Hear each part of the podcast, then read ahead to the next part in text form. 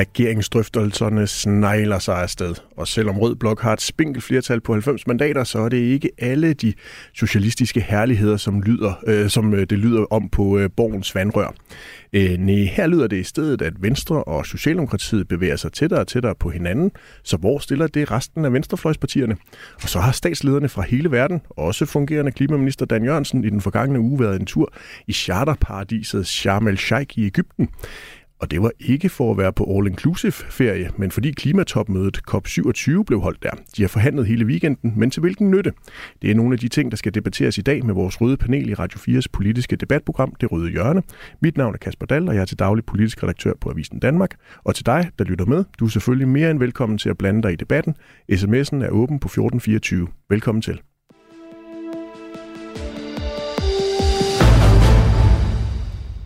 Teresa Scavenius, velkommen til. Tak skal du have. Og tillykke med øh, valget og din øh, plads i Folketinget. Tak skal du have. Du udgiver en bog i dag. Ja. Også tillykke med det. Tak. Den hedder Klimastaten. Øhm, oven i alle de her ting, du nu mm. øh, er i gang med, så er du også blevet udnævnt til at være klimaordfører for din øh, folketingsgruppe. Og øh, hvis du nu skal prøve at koge alt det her ned til to linjer, to sætninger, hvad er så dit vigtigste budskab, eller dit vigtigste klimabudskab til lytterne i dag? Det er, at øh, det går rigtig dårligt, men vi har også muligheder i det danske folketing og igennem EU for eksempel til faktisk at lave god klimapolitik. Så der er håb? Der er et lille spinkelt håb, hvis vi bruger de institutioner, vi har. Men lige nu er dem, der har magten i dem, bruger dem ikke særlig godt. Det kommer vi nok helt sikkert til at diskutere meget mere om i, øh, i dagens udgave af Det Røde Hjørne. Pelle Dragsted, velkommen til. Tak skal du have. Du er nu valgt til Folketinget. Også tillykke med det. Tak. Du er jo travlt øh, optaget øh, af at tage til regeringsforhandlinger sammen med din politiske ordfører, Maja Villassen, og gruppeformand i Enhedslisten, Peter Velblund. Er det ikke skønt lige at få en lille pause? Fra regeringsforhandlingerne? Mm. Ja. Jo, altså nej, det synes jeg egentlig ikke. Jeg synes faktisk, det går alt, alt for langsomt. Altså, der er jo flere dage mellem møderne, og så bliver der holdt de her lidt finurlige rundbordssamtaler og andet, så jeg synes egentlig, at når der står, vi står derude med mennesker, som har svært ved at betale regningerne, og et sundhedsvæsen, som hænger i laser, og en kæmpe klimodfordring, kunne jeg egentlig godt tænke mig, at der blev skruet lidt op for tempoet med for denne den regering. Også velkommen til dig, Malte Larsen. Mange tak. Du er valgt for anden gang til Folketinget for Socialdemokratiet. Du er øh, erhvervsordfører, og så, har, og så har jeg også øh, læst øh, inde på Folketingets øh, hjemmeside under dit CV, at du er indehaver af et domæne, der hedder buksetrollen.dk. Kan det virkelig passe? Åh, det må være en... Øh, ja, den har vi solgt. Så, øh, så det er to år gamle nyheder. Det må jeg have, det må, det må jeg have opdateret, fordi at, og så i øvrigt er jeg ikke erhvervsordfører. Øh, de blev afskaffet alle ordførerskaberne i forbindelse med valget, men jeg var erhvervsfører op til folketingsvalget. Og så skal du lige have opdateret det der CV. Jeg var ellers meget interesseret i at høre meget mere om buksetrollen.dk. Det synes jeg lød, lød som noget, men, vi skulle men, meget, Ja, vi handlede faktisk med børnetøj i en 10-års periode, min kone og jeg, under flere forskellige domæner. Buksetrollen, Filabel og Netfiluren. Og øh, det var en spændende periode også. Jeg er jo et folketingsmedlem med 30 års ancienitet som øh, selvstændig erhvervsdrivende. Men Malte Larsen, så er du næsten det sorte for i sådan en socialdemokratisk folketingsgruppe, fordi du er jo en, der har rigtig erhvervserfaring. Nej, sådan kan man ikke sige det, men jeg har jo mit at byde ind med, ligesom andre har deres at byde ind med, og jeg har den største respekt for, at vi har en øh, masse virkelig dygtige politikere med øh, øh gode og lange uddannelser, og så er det jo bare, at vi også har brug for, at der er sådan nogen som mig til at give en, nogle andre input og nogle øh, lavpraktiske og hverdags øh, erfaringer gennem et øh, langt liv med mange erfaringer. Jeg er utrolig glad for, at I alle tre meget gerne vil være med til at debattere nogle af de aktuelle emner, der foregår ude i verden og i vores egen lille andedam. Lad os komme i gang.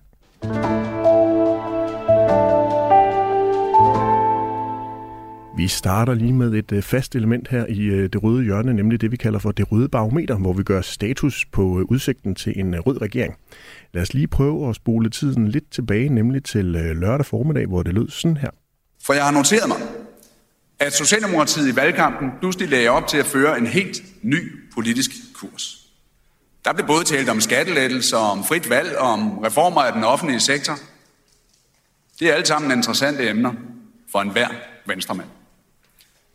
Og derfor er det naturligt at følge op på mulighederne for et samarbejde. Uanset om det bliver med Venstre i regering eller med Venstre i opposition. Pelle Dragsted, hvad følger du egentlig med i med størst spænding lige for tiden? Er det udsigten til en øh, dansk VM-sejr i Katar i morgen, eller er det udsigten til en øh, SV-regering lidt længere ude i fremtiden? Jamen, det er klart, at det er enormt øh, vigtigt, øh, og også lidt nervepirrende, hvordan det ender med de her regeringsforhandlinger, for det er jo to meget forskellige veje frem for vores, for vores land. Altså om Socialdemokraterne vælger at danne regering med højrefløjen, eller vælger at basere en regering på, parti, på de rødgrønne partier. Altså uanset om vi snakker økonomisk politik, øh, hvordan vi skal komme igennem den her krise, om vi snakker klimapolitik, socialpolitik, øh, jamen så er det bare to veje frem for, for Danmark, øh, som vil få betydning, øh, ikke mindst for må kan man sige, de mindre privilegerede i vores samfund, øh, få voldsomme konsekvenser, hvis de vælger at gå til højre. Så, så den årsag er selvfølgelig enormt spændt. Det er også klart, at set fra mit eget perspektiv, så er det jo en helt anden rolle, vi kommer til at øh, indtage i enhedslisten, hvis det ender med, at der bliver dannet en regering med højrefløjen, for så er vi jo i, øh, en oppositions, altså ren oppositionsrolle. Øh, øh, som jo er meget anderledes end den, vi har været i de seneste år, hvor vi godt nok har været i opposition til, til dele af regeringspolitik, for eksempel udlændingepolitikken, men jo også har haft ret betydelig indflydelse på, på, på lange stræk. Øh, så jeg håber selvfølgelig, at det at Socialdemokraterne vælger det rigtige. Men det er, jo, det er jo et politisk valg, de har. Vi kan jo sådan set hverken gøre, gøre fra eller til. Det med det Frederiksen, der sidder med, med den. Men Pelle Dragsted, har øh, Venstre ikke under Jakob Ellemanns ledelse bevæget sig så langt væk fra højrefløjen og så langt ind på midten? Altså det var også det Ellemann, han talte om i, i weekenden. Klippet, vi lige hørte her, var fra Jakob Ellemanns øh, tale til Venstres landsråd i Herning i, i lørdags. Har de ikke bevæget sig så langt ind, at de ikke længere kan kategoriseres som et højrefløjsparti? Det synes jeg absolut ikke. Altså, når jeg hører, hvad han siger, så snakker han om øh, de her såkaldte reformer. Hvad betyder det oversat til dansk? Jamen, det betyder jo øh, ringere vilkår for, for lønmodtagerne, når man bliver ramt af arbejdsløshed eller sygdom, eller det betyder skattereformer, der omfordeler fra, fra almindelige mennesker op mod toppen. Altså det er jo det, det når man snakker arbejdsudbudsreformer, så ved danske lønmodtagere godt, hvad det er, så skal man dukke sig, fordi så, øh, øh, så, er der, så er der forringelser på vej. Men Pelle Dragsted reformer, det kunne jo også godt være, at øh, det skulle være bedre vilkår, så man fik et lavere sygefravær øh, ude på arbejdsmarkedet. Det kunne også være, at der skulle være bedre mulighed for at gå på, deltid, for at gå på fuld tid fra deltid. Det kunne også være, at seniorer skulle have bedre mulighed for at blive længere tid på arbejdsmarkedet. Reformer og, kan jo være mange ting. Og alt det der, det kan Mette Frederiksen få, hvis hun går over til, til os og Alternativet og og SF, men det er ikke det, hun får med Venstre. Altså, det er jo, det, det, han siger det jo sådan set også. Altså, hvis hun er parat til at føre borgerlig økonomisk politik, jamen, så skal hun da være velkommen til at samarbejde med os. Og det er jo det, der er det store spørgsmål i det her. Det er jo, øh, hvad er egentlig Venstres pris for at gå med i en regering? Og det er en pris, som Socialdemokraterne er parate til at betale. Og, og hvad vil konsekvenserne så være for almindelige mennesker i Danmark? Teresa Scavenius, hørte du Jacob Ellemanns tale her i weekenden? Øh, nej, kun omtalt. Hvad tænkte du så, da du hørte den omtalt? Jamen altså, jeg ser, der er jo, der er jo masser af politisk fællesskab mellem S og V, så jeg tænker, at de har masser at snakke om, og jeg tænker, at Ellemann godt kunne være interesseret i at samarbejde mere med Mette. Men man skal jo huske på, de har jo allerede i sidste regeringsperiode samarbejdet rigtig meget. Der var jo brede forlig på rigtig mange områder, herunder på, på klimaområdet. Så fra min stol af betyder det ikke så meget, om, øh, om Mette skifter det ene eller andet, for jeg ser hende netop som om, at hun ligger og kigger jo meget til blå, og gjorde det allerede sidste periode. Så, og så vil jeg gerne komme med en, også en, øh, en, en, en, en, en måde, vi forstår det her med midten på, fordi at øh, der er mange, der snakker om midten, men hvad er midten i dansk politik? Jeg tror faktisk, at dem, der siger, snakker om midten, i virkeligheden bare mener, at de er blå. Øh, og det tror jeg både gælder Lykke, men jeg tror faktisk også, det gælder i høj grad meget store dele af, øh, af, Mettes øh, og øh, hvad hedder det, SS politik. Så det, man ligesom skal forstå, det er, at vi har, øh, kan, kan diskutere, hvorvidt at Mette skal føre mere eller mindre blå politik på indvandringsområdet, på øh, klimaområdet, på socialpolitikken, og så kan man godt sige, ja, hun er måske i forhold til enhedslisten og alternativet lidt bedre end de andre, men det er på marginalerne. Jeg synes, det har været ret beskæmmende de sidste periode, hvor hun netop slet ikke har lyttet nok til det her røde-grønne flertal, hun kunne have udnyttet langt stærkere. Malte Larsen, du er jo socialdemokrat. Er du øh, mere øh, blå, end du er rød, som Teresa Scavenius hun lidt indikerer her? Jeg plejer personligt at lægge mig på en øh, 10-trinsskala, lægger jeg mig på et firtal. Øh, altså som en øh, venstreorienteret, som super gerne vil føre socialdemokratisk politik, dreje den store supertanker lidt mod venstre. Øh, så, så der placerer jeg mig selv personligt. Og, og der skal jeg så lige forstå, at 1, det er så Enhedslisten og Alternativet, og 10, det er så Dansk Folkeparti, Nye Borgerlige og Inger Støjberg? Jeg tror, jeg har 0 med i den ligning også, ja, men uh, for at komme lidt tættere på midten i sådan en matematisk formel, ja. Fuldstændig korrekt. Men Malte Larsen, hvordan svinger du egentlig med de her venstrefolk, når du mødes med dem inde på gangene på Christiansborg? Er de gode nok på bunden? Altså, der er jo i det hele taget et kanon godt samarbejde, rigtig mange politikere på tværs af partier, imellem hinanden på Christiansborg. Og det er jo faktisk oftest, når der kommer et fjernsynskamera i nærheden, at man bliver nødt til at have det, der på politisk hedder lidt kant. Øh, almindeligvis er der en meget, meget, meget høj grad af samarbejde, og Christiansborg er væsentligt bedre end sit rygte. Pelle Dragsted? Men det sidste er jeg sådan set enig i, men det ændrer ikke ved, at der er nogle politiske forskelle. og lidt i forlængelse af det, Teresa siger, for det er jo rigtigt, at der er blevet ført rigtig mange aftaler ind over øh, med, med højrefløjen, også i den sidste periode, også på det grønne område. Men jeg tror alligevel, der er en væsens forskel, hvis man får højrefløjen med i en regering. Øh, og det er jo det, at øh, de har vetoret. Så før vi overhovedet kommer i forhandlinger, for eksempel lad os sige om en CO2-afgift på landbruget, jamen så skal regeringen være enig med sig selv. Mm. Og hvis Venstre siger, jamen den, øh, vi kommer ikke til at acceptere en CO2-afgift øh, på over det her niveau, eller vi kommer slet ikke til at acceptere en CO2-afgift, eller hvad det nu er, øh, jamen så er det ligesom lukket af, hvor man kan sige, hidtil har der været en dynamik for Socialdemokraterne. Ja, de har prøvet at få højrefløjen med, men der har også været en mulighed for at skifte dem af, og det har man jo også gjort ved enkelte aftaler. Øhm, og det er det, det, det, jeg er mest bekymret for på det grønne område, som jeg synes er det, det mest altså alarmerende område, hvis der bliver dannet en regering med højrefløjen, det er jo, at de er så ekstremt specielt, når det kommer til landbrug, som er det helt vigtige spørgsmål nu.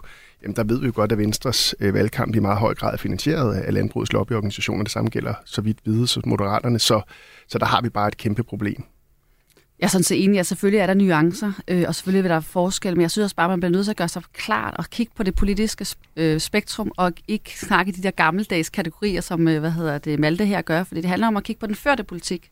Og igen, altså, så hvordan kan det klassificere vi den? Ikke? Og hvis vi kigger på indvandringspolitikken, socialpolitikken, så vil jeg sige, at den ligger langt til højre. Hvis vi kigger på klimapolitikken, ja, de har nogle små tiltag, men grundlæggende har regeringen jo faktisk på klimapolitiske område og totalt sat pause for den i den her periode. Der har ikke været reelle reduktioner i de sidste 3,5 år.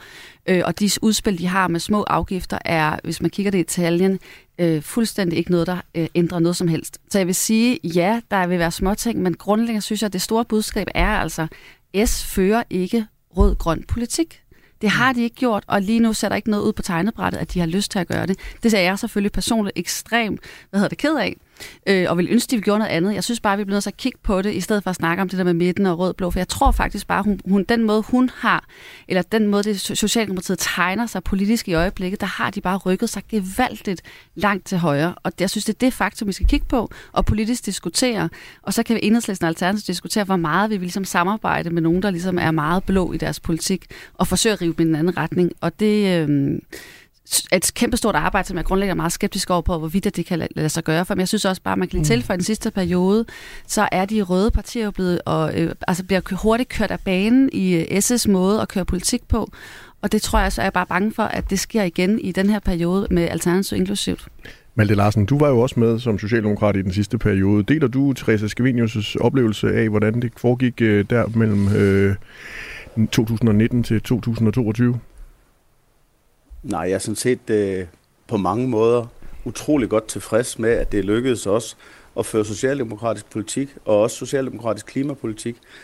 Jeg har jo gået atommars tilbage i 1978. Jeg har råbt for sol og vind allerede dengang, da jeg var ni år gammel. Og jeg har jo set en rejse, hvor det nu, vi står på tærskelen til, at det her er ikke bare et Fata Morgana, som rigtig mange har grinet af mig undervejs, men en realistisk mulighed, at vi med de mange aftaler, Socialdemokratiet har stået i spidsen for på det klimapolitiske område i den sidste regeringsperiode, også får det myndtet ud i konkrete øh, aftaler, som gør, at vi får mere fart på den grønne omstilling og får eksekveret på alle de beslutninger, som faktisk er truffet i sidste valgperiode.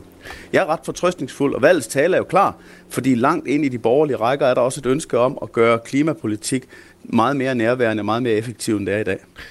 Malte Larsen Claus, han har sendt en sms ind til os på øh, 1424. Jeg tænker, det er et spørgsmål, som er stillet til dig. Han skriver, kan en kniben rød valgsejr ende som det store velfærdsforræderi, hvis der dannes en regering hen over midten med store destruktive reformer til følge? Ja, det synes jeg jo er et meget, meget tænkt eksempel, og måske også med temmelig mange forudindfattede holdninger i. Valgets tale er jo rimelig klart. Det er, bliver utrolig svært at balancere både et regeringsgrundlag, som jo er det væsentligste i virkeligheden, også for mig at se, hvad er det, der skal ske i den periode, vi går i retning af, og så selvfølgelig også, øh, hvad, hvad udmynder det sig så i øh, for en regering. Der er jo de facto ikke flertal i Danmark øh, for øh, en rød regering. Der står det 87-88 i blå favør, og så øh, er der tre nordatlantiske mandater, som man er nødt til at indregne i ligningen for at, at, at lave balancerne her. Øh, vi kommer til at føre socialdemokratisk politik, og det betyder også, at det, det har vi sagt hele vejen, for, for eksempel i forbindelse med hjælpepakker, at de skal gøres på en måde, så de svageste i det her land også har en mulighed for at komme godt igennem en inflations- og en, øh, en øh, energikrise. Pelle Dragsted, Claus han har den her frygt. Det lyder lidt ligesom din frygt.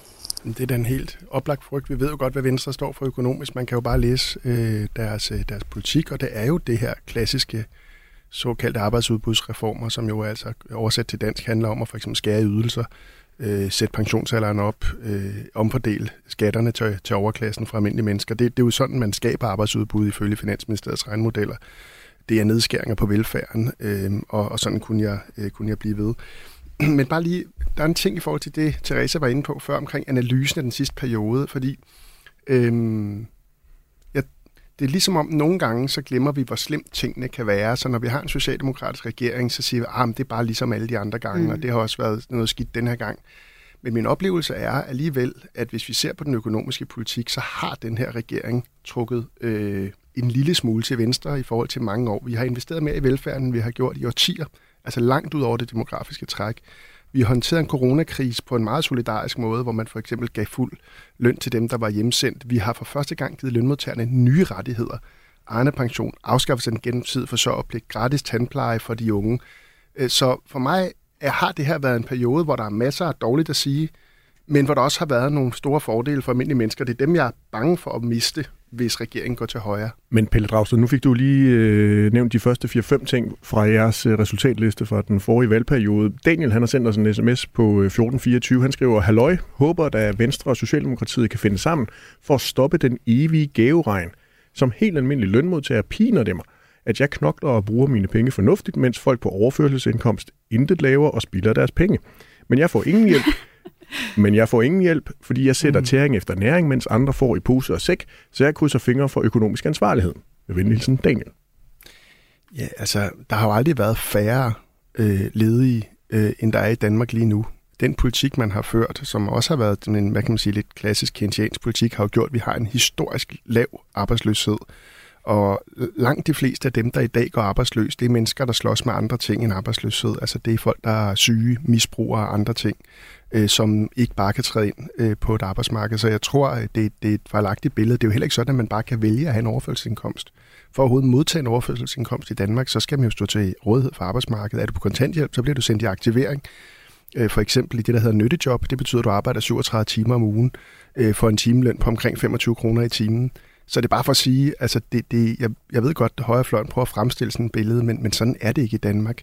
Det er ikke sjovt at være på overførselsindkomst. Det er meget lave ydelser, og man skal arbejde for dem. Therese Cavinius, du markeret.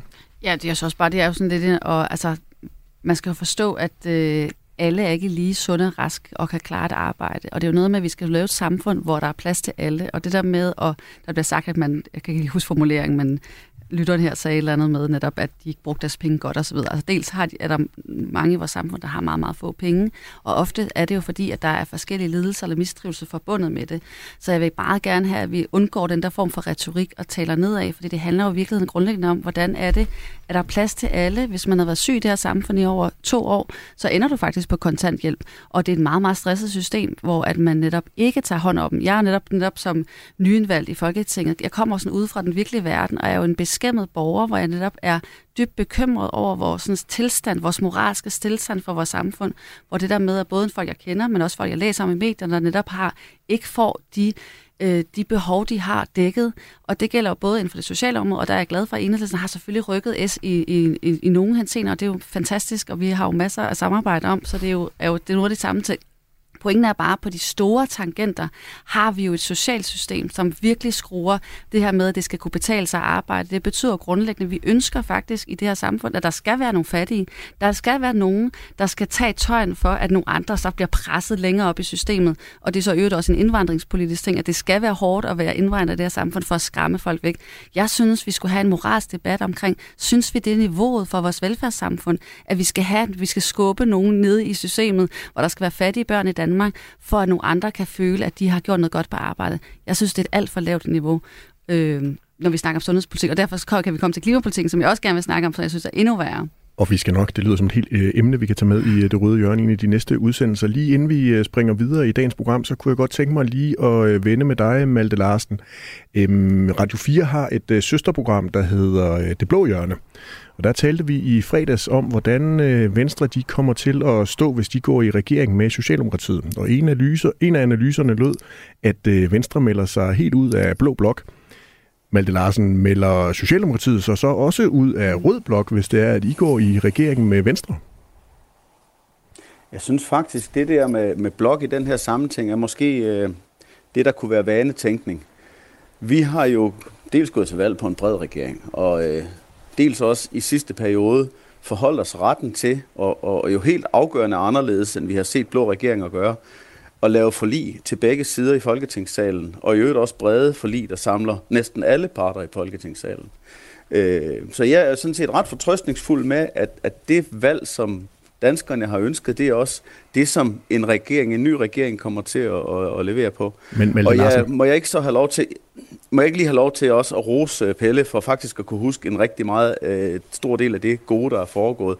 Og hvis jeg så må minde om, om at, at øh, arbejdsudbud jo også kan handle om mere og bedre uddannelse på for eksempel erhvervsområdet, som jo vil være stærkt nødvendigt, og som vi alle sammen har sagt i valgkampen, som gør, at flere kan komme ud og tjene deres egen penge. For jeg er stærkt optaget af, at alle får mulighed for, så at sige, at være direktør i eget liv. Men Malte Larsen, fra 2019 til 2022, 1. november, var Socialdemokratiet ikke der en del af Rød Blok? Jo, men vi administrerede det jo på en måde sådan, at vi jo, som jeg siger, lavede forlig, både brede og røde forlig, men også forlig men, øh, over i blå side af men, salen. Men Malte Larsen, kan Socialdemokratiet så stadigvæk være en del af Rød Blok, hvis man indgår i et regeringssamarbejde med Venstre? Jamen, jeg prøver vel bare at sige, at øh, det, det standpunkt er måske øh, vanetænkningen, der hvor vi står lige nu, om at det, der er valgets øh, resultat. Jeg tror bare ikke, det er vanetænkning for de mennesker, som kommer til at blive ramt af den politik, som vil komme, hvis højrefløjen kommer med i en regering. Altså det er ligesom om, hele den her debat, det, er ligesom, det bliver snakket om nogle bogstavkombinationer og blokpolitik og midten og dytten, ditten, datten. Det, det handler om, det er jo, hvad for nogle lov, der bliver vedtaget ind i Folketinget? Hvad for nogle finanslov bliver vedtaget? Hvem gavner de? Hvem skader de? Det er det, politik handler om, og det synes jeg alt for ofte bliver, bliver glemt, og det er klart, Øh, baserer man en regering øh, på højrefløjen, så får man en anden politik, end hvis man baserer en regering på de rødgrønne partier. Og den politik, den vil være mere til fordel for dem, som har mere i vores samfund, og mindre til fordel til dem, der har lidt mindre. Men Pelle Dragsted, i enhedslistens rotationsprincip, der er du jo lige blevet nødstillet, så du kan jo sidde med i hvert fald en, øh, en valgperiode mere. Ej, et par stykker skulle det gerne være. Det kommer an på, hvor hurtigt der kommer valg. Det må tiden jo øh, vise, hvor lang tid sådan en, en eventuel SV-regering den kan være, kan være bæredygtig. Den sidste, den holdt jo kun i 14 måneder. Det betyder jo, at det kan jo være, at Mette Frederiksen, hun hvis det skulle kuldsejle med Venstre, som jeg jo forestiller mig, at der her i studiet i hvert fald er et, et ønske om, at det gør ganske hurtigt, begynder at kigge over mod Rød Blok igen. Er Socialdemokratiet så velkommen i, i Rød Blok, hvis de danner en regering med Venstre? Altså, efter en periode med en regering med Venstre, mm-hmm. og så er der et nyt valg, mm-hmm. øh, jamen altså, vi står altid til rådighed for, øh, for forhandlinger. Tager I imod Mette Frederiksen med åbne arme? Vi tager imod uh, Mette Frederiksen på præcis samme måde, som uh, vi også gjorde det efter sidste valg, nemlig uh, vi, vi uh, inviterer hende til forhandlinger omkring uh, et grundlag for ny regeringspolitik. Altså det, det var det, der var et forståelsespapir. Og der har vi nogle klare, uh, vi tror vi kalder det røde linjer, som en regering skal, skal leve op til, øh, som gør, at vi kan se den overordnede retning. Og så har vi en række øh, krav til, hvad kan man sige, positive skridt, der skal tages. Øh, og i takt med for eksempel, at klimaudfordringerne bare bliver mere og mere alarmerende og presserende, så er det klart, at så er det et af de områder, hvor der skal stilles mere vidtgående krav også fremadrettet, specielt hvis de spiller fire år med Venstre. Teresa Scavenius, vil I i Alternativet tage imod Mette Frederiksen med rødgrønne arme, hvis det var, hun øh, vender sig mod rød blok? Eller altså rød-grøn blok. Ja, ja. Altså, når, det er jo det, er tilbage har... til det med, at vi ønsker hun at føre en rød-grøn politik. Mm. Ikke? Altså, det er jo det, der er det springende punkt, og det er det, jeg prøvede at sige før, at grundlæggende så fører hun ikke særlig meget, eller de fører ikke særlig meget rød-grøn politik. Og det er det, der er udfordringen. Så det er jo noget med at finde ud af, har vi egentlig et fælles værdigrundlag? Har vi faktisk den samme moralske standard for, hvornår vi synes, det er okay, der er fattige mennesker? Synes vi, vi har et globalt ansvar for en klimakrise, eller synes vi ikke? Og lige nu ligner det, at hun er mere enig med højrefløjen i de to spørgsmål. Øhm, og derfor er hun, men kaffe kan man jo altid drikke, men jeg synes bare, det handler om grundlæggende at forstå, at Socialdemokratiet har flyttet sig på rigtig mange politiske områder, og det er så derfor, vi står i en klimakrise, og det er derfor, vi står i en, i en trivselskrise. Det er fordi, at det store Socialdemokratiet ikke længere løfter det, de egentlig burde gøre, og det er det, jeg synes, der er grundlæggende er virkelig, virkelig tragisk og sørgeligt, både for vores velfærdssamfund, men også for vores muligheder for at tage ansvar for klimakrisen. Men kunne, kunne Alternativet finde på at pege på Mette Frederiksen som statsministerkandidat ved næste valg, hvis hun laver en regering med Venstre? Nå, men så det altså igen, vi skal jo kigge på den førte politik, og så er det jo det der med, hvad er lesser evil, så at sige. Ikke? Så selvfølgelig er det det, man ligesom, vi har jo et parlamentarisk system, hvor vi som lidt små partier er afhængige af de store partier.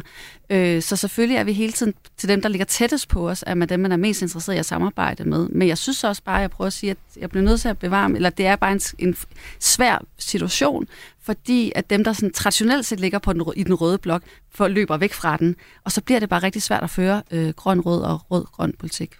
Du lytter til Det Røde Hjørne på Radio 4. Mit navn er Kasper Dahl, og nu iler vi videre til næste runde.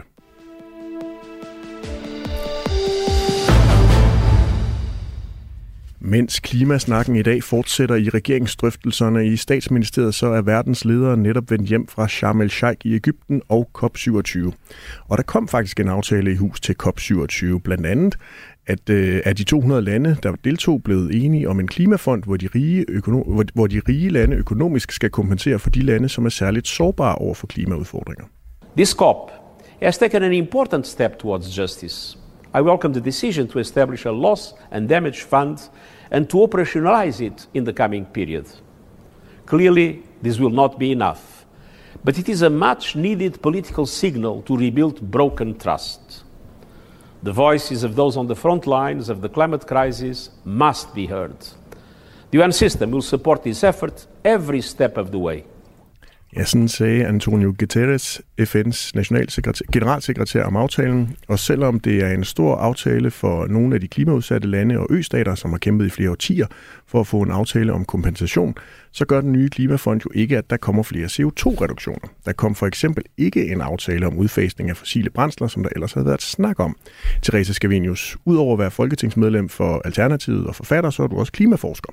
Og du er skeptisk over for de her store COP-møder, som jo lige har været den 27. af. Hvorfor er du skeptisk over for dem? Jamen, det er jo desværre sådan, at man må erkende, at øh, FN-sporet er ved at være dødt som et effektivt klimapolitisk redskab, og det er rigtig, rigtig sørgeligt. Øhm, men det startede med ud i 90'erne med, at vi skulle have globalt bindende aftaler. Det var det, der kuldsejlede i København i 2009. Så har vi haft en lang periode med Paris-aftalen, hvor det handler om nationalt bestemte, øh, selvbestemte målsætninger, som også er fejlet. Og så sideløbende har der været det her med, at vi skulle give klimabistand, sådan at øh, fattigere lande kunne lave klimatilpasning. Det er også fejlet. Pengene er slet ikke kommet det omfang, der er behov for. Nu snakker vi så kun om øh, penge til de allerfattigste lande, når, de, øh, når klimakrisen rammer dem. Så, så, øh, og de penge er ikke engang blevet afsat til det her møde. Det er kun intentionen, man har blevet afsat, og så skal man kigge på det til næste møde. Så det viser noget om, hvor slemt det står til globalt set klimapolitisk. Øhm, ja, og det er det, det blandt andet også min bog handler om, hvor det netop handler om at forstå det her ud fra et institutionelt perspektiv, at den her FN-situation er langsomt blevet eroderet og udhulet, dels af manglende politiske vilje, populisme, populistiske lande, men også det her med, at olieindustrien har sat sig på det her møde, hvor den største delegation øh, fra, fra, eller en af de største er fra olieindustrien, og det betyder, at man skal forstå, at de er, er massivt til stede i forhold til at sætte en dagsorden og sørge for, at der ikke sker noget. Så et step 1 kunne faktisk være, at man sagde, at næste gang der skulle være klimamøde, så skulle der altså ikke være nogen fra olieindustrien, der sidder med ved bordene, eller får lov til at fonde, eller overhovedet kan være med på nogle møder. Therese Gavinius, når man hører dig her som øh, klimaforsker, så kommer man jo næsten til at tænke på det her. There is no planet B. There is no planet blah. Blah, blah, blah. Blah, blah, blah. Of course, we need constructive dialogue, but they've now had 30 years of blah, blah, blah, and where has that led us? Det var Greta Thunberg, der sagde øh, sådan her. Therese Scavenius, er der gået så meget snak og så lidt handling i de her kopper, at det er tid til at droppe dem? Øhm, altså det er igen det, der vi snakker om i forhold til Mette Frederiksen og Socialdemokratiet, så må man jo ligesom nogle gange bruge det, man har, og det kan så være rigtig dårligt. Så det er jo ikke sådan bare umiddelbart en strategi at droppe det selvfølgelig, men jeg synes, det handler om at få en politisk debat om, hvad ønsker vi faktisk? Og grundlæggende er det jo i Danmark, ønsker vi ikke at gøre så meget, så vi er jo givetvis fra regeringens side er fint tilfredse med, at der ikke sker så meget, for den matcher meget godt det, vi gør i forhold til det nationale udskyder. Vi har den der hockeystav, ikke? hvor vi ligesom i fremtiden skal vi kigge på tingene. Så, så, øh, så, men jeg synes, det er vigtigt at tage en debat debat om at sige, hvordan er det, vi faktisk rykker? Hvor meget ansvar skal vi tage nationalt, og hvor meget kan vi rykke den øh, globale dagsorden? Og der er sandheden jo i Danmark, kunne vi gøre meget mere, hvis vi ville. Vi kunne også godt lave et meget mere bedre aftryk på, hvordan vi gør ned i EU osv. Så, videre. så der er masser af steder, vi godt kunne. Så det er tilbage til den klimapolitiske debat. Hvor meget ønsker vi? Og så er det, man kan kigge på, hvor er der så nogle politiske fora, hvor man kan øh, gør den holdning gældende. Og FN, der er der brug for nogle grundlæggende reformer omkring, hvordan at man håndterer de her møder. For lige nu er de sandet til, hvor det bliver mere med, at det olieselskaberne skal kan indgå nogle interne aftaler, frem for det handlede om, at, de, at vi kunne have en politisk ren diskussion om, hvordan ønsker vi vores øh, atmosfære skal være øh, fremadrettet. Malte Larsen, hvad mener du egentlig? Kan vi bruge de her store klimakonferencer til noget, eller skal vi droppe dem? Jeg vil stille det lidt retoriske spørgsmål. Hvad er alternativet? Altså en af de muligheder, vi har som Danmark, er jo at komme og demonstrere det, som vi kan i verden. Verdensførende på øh, grøn omstilling, produktion af specielt ved, øh, vindmølleenergi. Øh, vi kunne gøre mere her og få endnu flere vindmøller op i fremtiden. Vise, at grøn omstilling og øh, velstand ikke er hinandens modsætninger, men tværtimod måske hinandens forudsætninger på lidt længere sigt. Hvis vi så kobler det med, at det næste skridt, vi i Danmark kunne tage, er jo forskning og udvikling af lagring af den vedvarende energi, så vil vores rolle jo også i fremtiden være helt unik at skabe den velstand, som der kunne være i Danmark.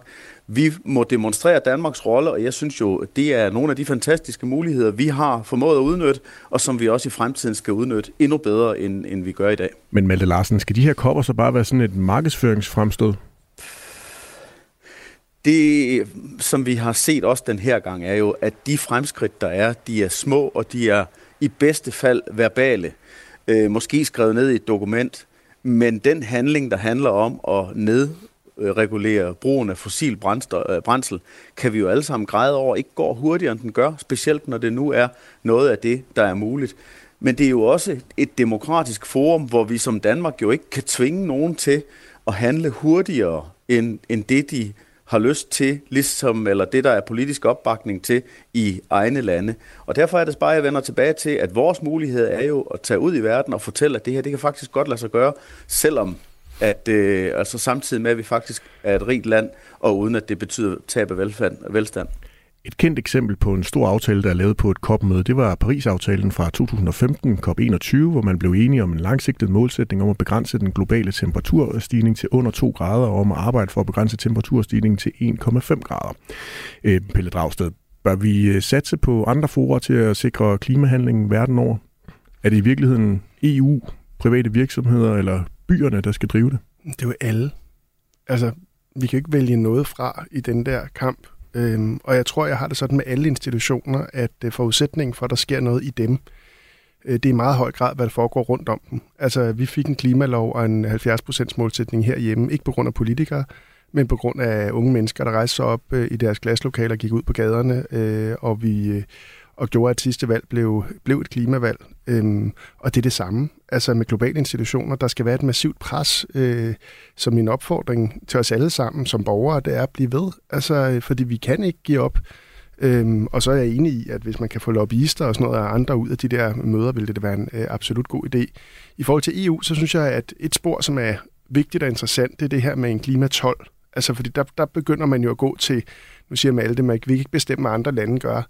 Ej, men vi kan godt bestemme, at lande, der ønsker at importere deres varer til EU, øh, de ikke skal kunne konkurrere på at bruge billig fossil energi i stedet for øh, at bruge, øh, hvad hedder det, øh, opstille vedvarende energi for eksempel. Og det er den slags redskaber, som er lidt mere hardcore handelspolitiske redskaber, øh, vil være rigtig godt at komme i gang med hurtigt. Det er jo også noget, der diskuteres. Øh, altså sådan, at hvis ikke man Øh, øh, har et 70% mål, eller det, der skal til for op. Hvis man ikke, ikke man har en national politik, der gør, at man lever op til Paris-aftalens mål som minimum, jamen så skal man betale ved kasse 1, når man skal importere varer, eller undskyld, eksportere varer til EU. Therese Scavenius, altså nu nævnte øh, vi lige den her Paris-aftale fra 2015, mm. COP21. Man holder fast i det mål, og man har aftalt, at der skal være mindst to årlige globale dialoger, øh, så man helst ikke kommer over de her 1,5 grader i temperaturstigning. Det lyder da sådan set meget handekraftigt, hvis 200 øh, ledere de kunne blive enige om det. Ja, hvis de kunne det, så havde de jo muligheden for at faktisk at gøre det. Men altså udfordringen er jo, at de øh, ikke sætter handling bag deres ord. Og det er jo også det, man skal forstå, at halvanden grad er jo efterhånden en, øh, øh, noget, vi har passeret. Det er efterhånden kun en teoretisk mulighed. Og det er jo derfor, som Malte siger, at det er lige så grad over, og det er også derfor, jeg græder over regeringens, hans øh, valgtes partis politik den sidste regeringsperiode, som også er til at tude over, fordi vi gør så lidt. Og, øh, og så er det igen lidt tilbage til den diskussion, om man måske er det bare, at man ikke synes, at, øh, at vi skal tage ansvar for en global krise. Det har vi ikke råd til, fordi vi skal, som Malte siger, holde styr på vores eget velstand osv. Øh, I øvrigt kun for dem, der arbejder, ikke for dem, der er, det allersvageste. Så det, er, der, det, så det er en diskussion om at sige, at vi står i en kæmpe, kæmpe krise, som vi ikke løser. Det svarer lidt ligesom at så under coronakrisen, og der ikke var nogen, der håndterede det overhovedet. Og der er det, jeg synes, vi skal ligesom forstå, at det er en klimakrise, vi faktisk godt kan løse, og det handler om de her teknologiskifte. Det handler om at investere ikke i den sorte infrastruktur, men i den grønne. Øh, gøre, noget, gøre nogle ting modsat af, hvad der er sket den sidste periode. Fordi dansk politik flugter sådan set meget godt med verdens øh, politik. Det er, at vi er på vej mod de her trafik, traf, fører en 3-4 graders politik. Øhm, og hvis vi så fortsætter med det i den kommende regeringsperiode, så vil jeg også bare anbefale til regeringen, og det bliver S eller V, at så vil jeg så gerne have, at vi begynder med at kigge på klimatilpasning. Fordi hvad er det så for en verden, vores virksomheder og borgere skal leve i? Øh, og den, det er jo, pointen er, at den, de penge, der skal sættes af til klimatilpasning, er mange flere penge, end det, der egentlig skulle sættes, op, sættes af til at sætte nogle flere vindmøller op. Malte Larsen, vi kan jo godt bryste os af at være et øh, forgangsland på klimaområdet, men nytter det egentlig noget? Jamen, det er jo det, jeg tror på og er stærkt troende på, som også har været, selv været klimaaktivist jo i hen ved 45 år. Øh, netop det der med at se, hvordan den udvikling den er gået så fantastisk stærkt.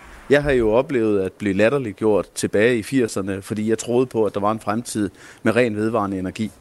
Jeg synes ikke, jeg hører den slags ting længere, og, og jeg synes jo bare, det er så åbenlyst, at vi har de muligheder og forudsætninger for at lave det her, også at indfri første omgang 70% målsætningen, og når vi kommer til 2030, så også at være i en situation, hvor vi har målsætninger for en helt CO2-neutral øh, verden øh, i en overskuelig fremtid.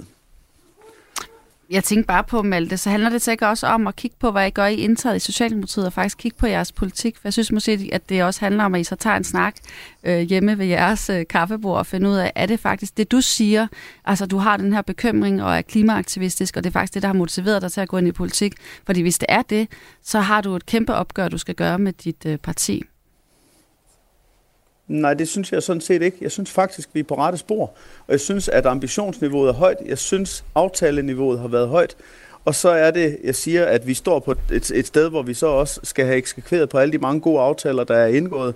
Og noget af det, der er jo rigtig spændende i forhold til regeringsforhandlinger, er jo, at, eller øh, ja, regeringsgrundlag og forhandlinger, det er jo, kommer landbruget også til at skulle være med, og der er der jo mange partier, og i øvrigt inklusive Venstre, der har øh, accepteret en, en øh, skat på CO2-udledninger i landbruget, og, og på en måde gjort, sådan at det er intelligent, så pengene vender retur til landbruget, øh, sådan at der også der bliver midler til omstilling, på samme måde som man har gjort med den danske industri, så synes jeg faktisk, at det er et øh, fantastisk højt ambitionsniveau, og øh, vi kommer jo til at se resultaterne af det her øh, i overskuelig fremtid, og i hvert fald i vores levetid, og det glæder jeg mig rigtig meget over, og det tror jeg også på, at resten af verden vil kunne se, sådan at de vil følge vores gode eksempel. Og det er altså i al beskeden det, det jeg synes, der er Danmarks mission.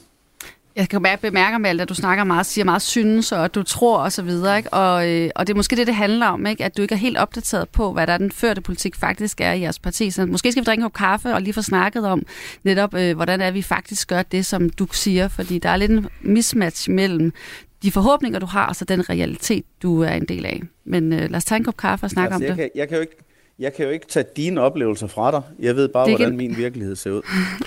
Malte, man kunne gøre, vi kan jo prøve at gøre det helt konkret, øh, for at se, hvor, hvor, hvor dybt det egentlig stikker.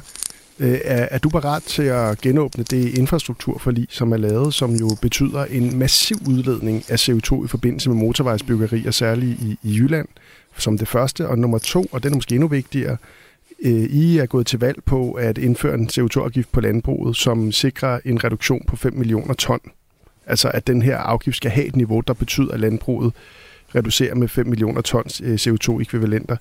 Er det, kan du garantere, at det valgløfte det bliver indfriet i en regering med Venstre? Nu tager du igen øh, forskud på nogle begivenheder. Altså, Jamen, der det, er i gang det, med at blive det, det forhandlet enkelt med et altså- regeringsgrundlag. Altså... Nå, nå, prøv nu at høre. Du siger, at det skal være en regering med Venstre. Det er der jo ingen der har snakket om, øh, når de er kommet ud af forhandlingslokalerne. Men altså, det er jo en af mange muligheder. Men regeringsgrundlaget er da det væsentligste. Landbruget og CO2-afgift, det er jo vores ambitionsniveau, at det er sådan verden den er. Og der er til synligheden et flertal for, at det er sådan, det skal være. Det bliver da svært at komme udenom. Øh, og så siger du øh, i forhold til infrastrukturforliget, og jeg synes, det er et ganske glimrende spørgsmål. Nu er jeg jo selv øh, lykkelig elbilbilist, og synes jo, at øh, den måde at komme omkring på er bare vidunderlig for mig. Og hvis det så kobles med, at vi har et energimix, der er på mindst 100% vedvarende energi, så synes jeg, at der er jo rigtig meget af den kritik, som, som anføres omkring infrastruktur, der bliver, hvad kan man sige, der forsvinder. Øh, og i min verden er det jo fremtiden. Det er, at, øh, at der er plads til, at øh, det hele foregår med grøn energi, og øh, det er der i hvert fald det ambitionsniveau, som, som vi er i gang med at få indledet, og antallet af elbiler er heldigvis stærkt stigende. Senere kommer turen til den tungere gods.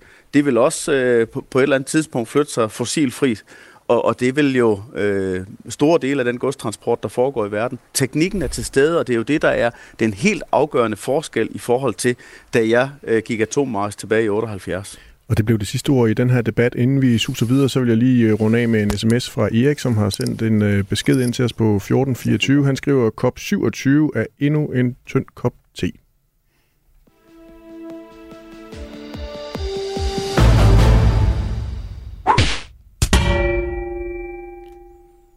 Det er den faste intro til vores øh, røde ører, hvor vi øh, lige giver en, øh, en kærlig lille krammer, lammer, eller hvad vi nu kalder det, til nogle af jeres gode venner og kolleger i Centrum Venstre.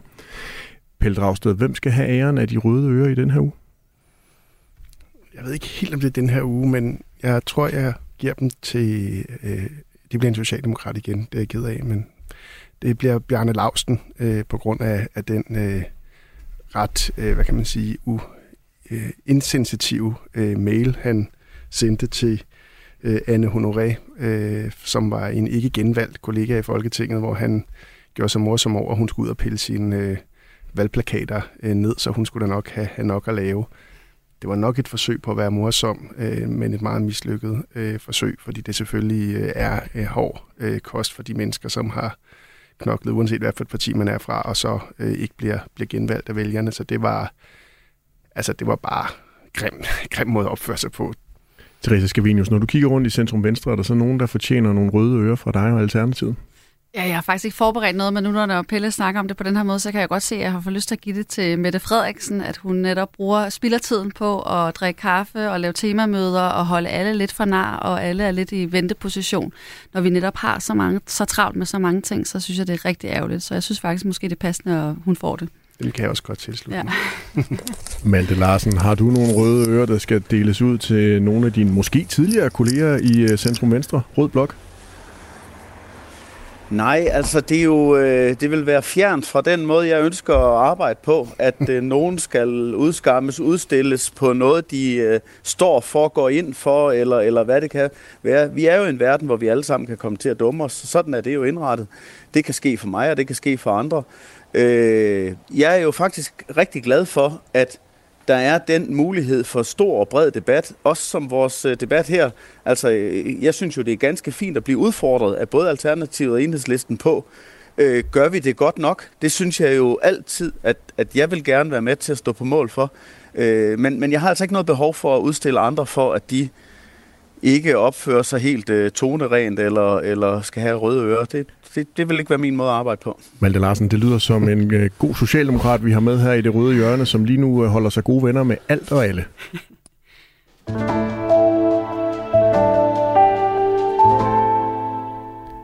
Du har tændt for det røde hjørne på Radio 4. I dagens debatpanel sidder Alternativets ska, øh, Teresa Scavenius, Enhedslistens Pelle Dragsted og Malte Larsen fra Socialdemokratiet. Mit navn er Kasper Dahl, og jeg er til daglig politisk redaktør på Avisen Danmark. Husk, at du kan sende en sms ind til os på 1424 med dine guldkorn, og så havner de direkte på min skærm her i studiet. Kriserne står jo i kø. Klimakrisen har vi lige diskuteret. Vi skal nu videre til arbejdskraftskrisen, for vi mangler mennesker på arbejdsmarkedet, i hvert fald hvis man skal tro de store erhvervsorganisationer, som nærmest på ugenlig basis skriger efter mere arbejdskraft. Alligevel mener Alternativet, at det er tid til at forsøge med en fire dages arbejdsuge på de statslige arbejdspladser. De gode erfaringer vælter nemlig ind, skriver Torsten Geil fra Alternativet på Twitter. Øhm, Teresa Scavenius, i en øh, tid, hvor der er øh, politisk kamp om at få flere ud i den offentlige sektor, er det så virkelig tid til en kortere arbejdsuge? Ja, det er, jo, det er jo to forskellige slags problemer, og hvis vi skal starte med den ene, så handler det om, at grunden til, at vi mangler arbejdskraft, er jo også, at vi har meget stramme regler for, hvordan man må flytte til Danmark, og så at vi ikke får så mange børn, og det er der nogle familiepolitiske årsager til, at vi ikke gør.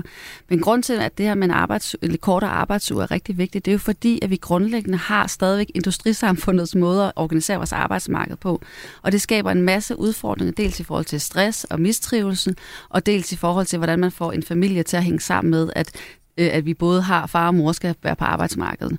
Så det er det her med, at vi bliver nødt til at have en grundlæggende diskussion om, hvordan indretter vi det her samfund, og det er selvfølgelig det, de her forslag omkring 30 timers arbejdsuge, selvfølgelig ikke noget, man gør i morgen, og det løser så ikke de udfordringer, der lige er aktuelt.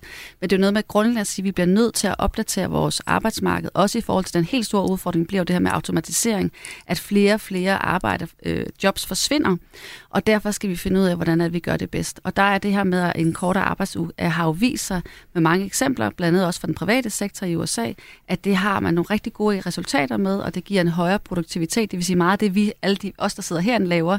Øh, det er jo sådan noget, der kræver tank, tankekraft øh, og politisk innovation og alle de her ting de ting kræver, at man ikke er stresset og er i mistrivelse. Det kræver faktisk, og det bør, derfor handler det om, at man godt kan arbejde mindre, men netop faktisk lave mere, så kvaliteten af arbejdet bliver højere frem for det handler om det, at vi tæller timer. Og det er grundlæggende, der sådan, vi skal væk fra industrisamfundet, hvor vi skal stemple ind, tælle timer og så hjem igen, i stedet for at kigge mere på kvaliteten af arbejdet. Malte Larsen, nu sagde du godt nok lige, da vi gik i gang med dagens udsendelse, at du er blevet strippet for dit øh, erhvervsordførerskab, men du har trods alt været det i den tidligere øh, valgperiode. Det her, det lyder vel egentlig øh, meget godt fra Teresa Scavenius og Alternativet, gør det ikke? Jeg tror, jeg vil sige, at min lange erfaring på også på arbejdsmarkedet siger jo, at der er mange forskellige måder, folk de trives i en arbejdssituation på. Jeg er sådan set besnæret af, og har også som lærer jo bedt om at få mine øh, lektioner pakket på fire dage om ugen, mens jeg har været skolelærer. Og kan fint forstå, at det med en ugenlig dag til at lave noget andet derhjemme, det er noget, der giver mig livskvalitet. Jeg har også oplevet kolleger og øh, folk, øh, på arbejdsmarkedet, som er ualmindeligt god, godt tilfreds med deres tidsregistrering, og når de har en tryghed i, at når de har ydet 37 timer, så har de gjort deres, og så kan man tillade sig med god samvittighed at gå hjem og lægge benene op på sofaen, eller være sammen med familien. Øh, nu er jeg jo selv øh, far til seks børn, og øh, ser måske ikke helt sådan på tingene, som Therese gør i forhold til øh, moderne og ikke moderne. Altså, vi har en hverdag, vi skal have til at fungere, og jeg trives jo med at være i gang alle døgnets lyse timer. Og, og det er jo øh, med, med noget praktisk, og det er noget politisk, og det er sådan en god blanding af det. Men jeg er altså ikke optaget af, at øh, vi skal have et mindre produktivt samfund. Tværtimod, så synes jeg, at, at, at, at den store forudsætning for den danske velstand, det er jo, at alle yder en faktisk ret høj indsats på det danske arbejdsmarked. Og kunsten er så at få alle ind i den rigdom, det er at have sit eget arbejde. Og der mangler vi jo lidt endnu. Også øh, enhedslisten går ind for en arbejdsuge på 30 timer. Partiet ønsker en forsøgsordning på finansloven, det sagde Jette Gottlieb sidste år. Men samtidig er Kommunernes Landsforening og Forhandlingsfællesskabet gået sammen for at få flere kommunale medarbejdere op i tid eller på fuld tid. En sag, de kalder en fremtid på fuld tid. Det er ifølge KL en af løsningerne på rekrutteringskrisen. Hør lige her, hvad Mona Strib, forbundsformand for FOA, siger. Vi har simpelthen alt for mange deltidsansatte i den offentlige sektor, og øh, det har vi besluttet os for, at det skal vi have gjort noget ved. Pelle Dragsted, I plejer da ellers at lytte ganske meget til FOA. Hvorfor gør I ikke det i det her tilfælde?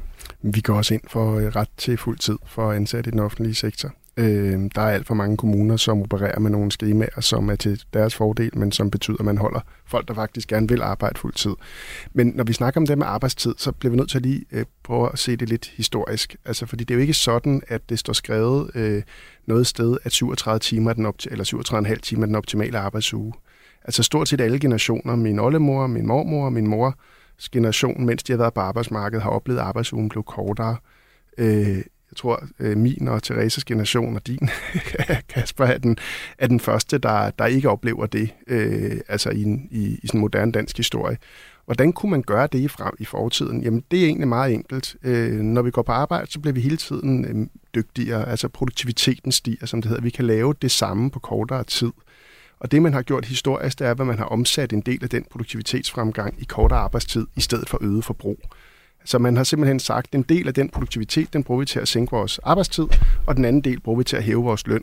Og det er sådan set bare det, vi skal tilbage til den diskussion igen. Det var jo en meget vigtig del af arbejderbevægelsen, også den socialdemokratiske arbejderbevægelses øh, dagsorden gennem hele sidste århundrede. Øh, så det, det er ikke noget, der kan ske fra den ene dag til den anden. Altså Enhedslisten har jo lavet et gennemberegnet forslag på det her, der viser, at hvis vi, vi kunne gøre det her for eksempel over 20 år, det ville betyde, at vi kunne bevare vores realløn, de lavestlønnede ville stadigvæk have plads til noget lønfremgang, øh, og samtidig ville vi kunne sætte arbejdstiden ned øh, til 30 timer om ugen, og vi ville stadigvæk blive et langt, langt mere velstående samfund, end vi er i dag. Så selv hvis man er bange for, at om det skal ramme velstanden, så kan det her sagtens lade sig gøre. Men det er jo noget, det er jo ikke noget, vi kan bestemme politisk. Vi kan godt lave nogle forsøgsordninger, men det er jo noget, som ligger ude hos fagforeningerne. Det er jo deres medlemmer, der skal tage den beslutning, at de hellere vil kæmpe for lidt mere fri, øh, fritid sammen med familien, end for øh, den ekstra, ekstra lønstigning. Det er, der er et trade-off der.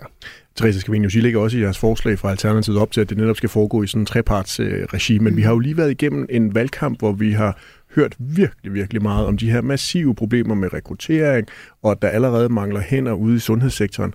Hvorfor vil I ikke i Alternativet lytte lidt mere til kommunernes landsforening og FOA eksempelvis? Jamen, det er jo fordi, der er flere forskellige problemer, og en af de ting, der også foregår i øjeblikket i den offentlige sektor, er jo den her med for eksempel for sundhedssektoren, at der er rigtig mange sygeplejersker, der har haft dårlige arbejdsvilkår. Så det er jo igen det der med, det er jo ikke kun noget med lønningerne og tiden, det er også noget med igen tilbage til kvaliteten, at hvis du har et arbejde, hvor du grundlæggende er en øh, omsorgsperson, som gerne vil yde det bedste for en mor, der får et barn, eller om det er en ældre, men faktisk ikke har mulighed at gøre det. Du har ikke mulighed for at lave din faglighed, fordi du har for kort tid, og du er for stresset, der er for få på arbejde.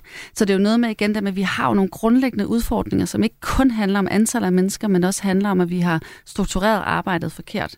Øh, og det er nogle af de ting, jeg synes, vi skal netop øh, snakke noget mere om, sådan at det ikke bare bliver det med, at vi lappeløser lige fra i morgen af, og få nogen til at løbe endnu stærkere. Fordi grundlæggende er der nogle øh, helt, vi kan, vi kan jo bare se det, nogle generelle udfordringer. Vi har også, hvis vi kigger på børneområdet, børn skal jo ikke være i institution fra kl. 8 om morgenen og til kl. 5 om aftenen, men det forlanger man jo faktisk, hvis mor og far skal have sig en karriere, så at sige, lige præcis mens børnene er små.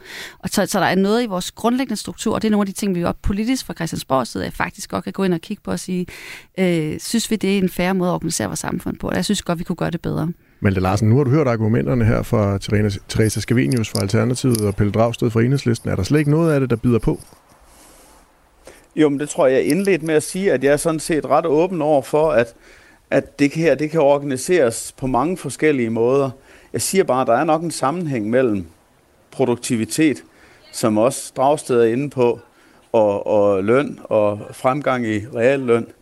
Og jeg har, øh, og jeg, jeg har bare svært ved for eksempel at bede vores offentlige medarbejdere om at skulle effektivisere mere på omsorg.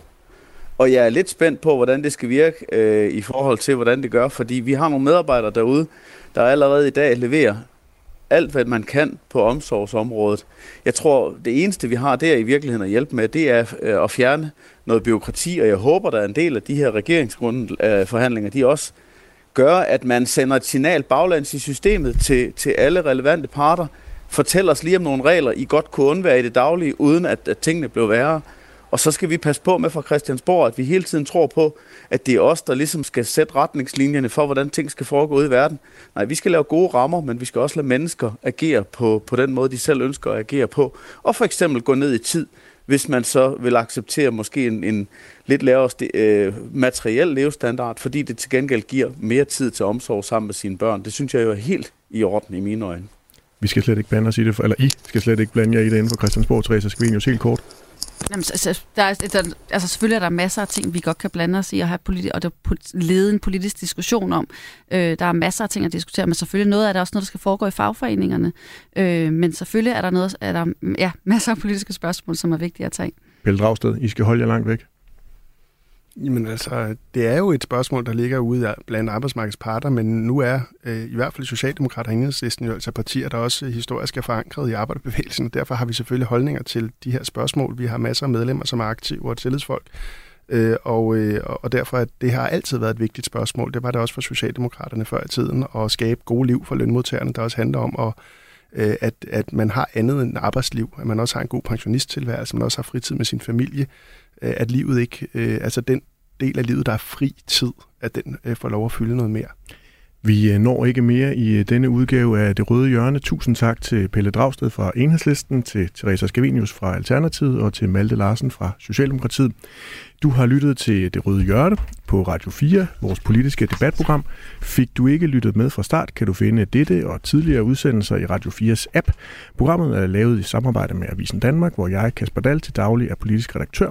Husk, at du også kan lytte med i Det Blå Hjørne, hvor vi stiller skarp på nuancerne blandt de borgerlige partier.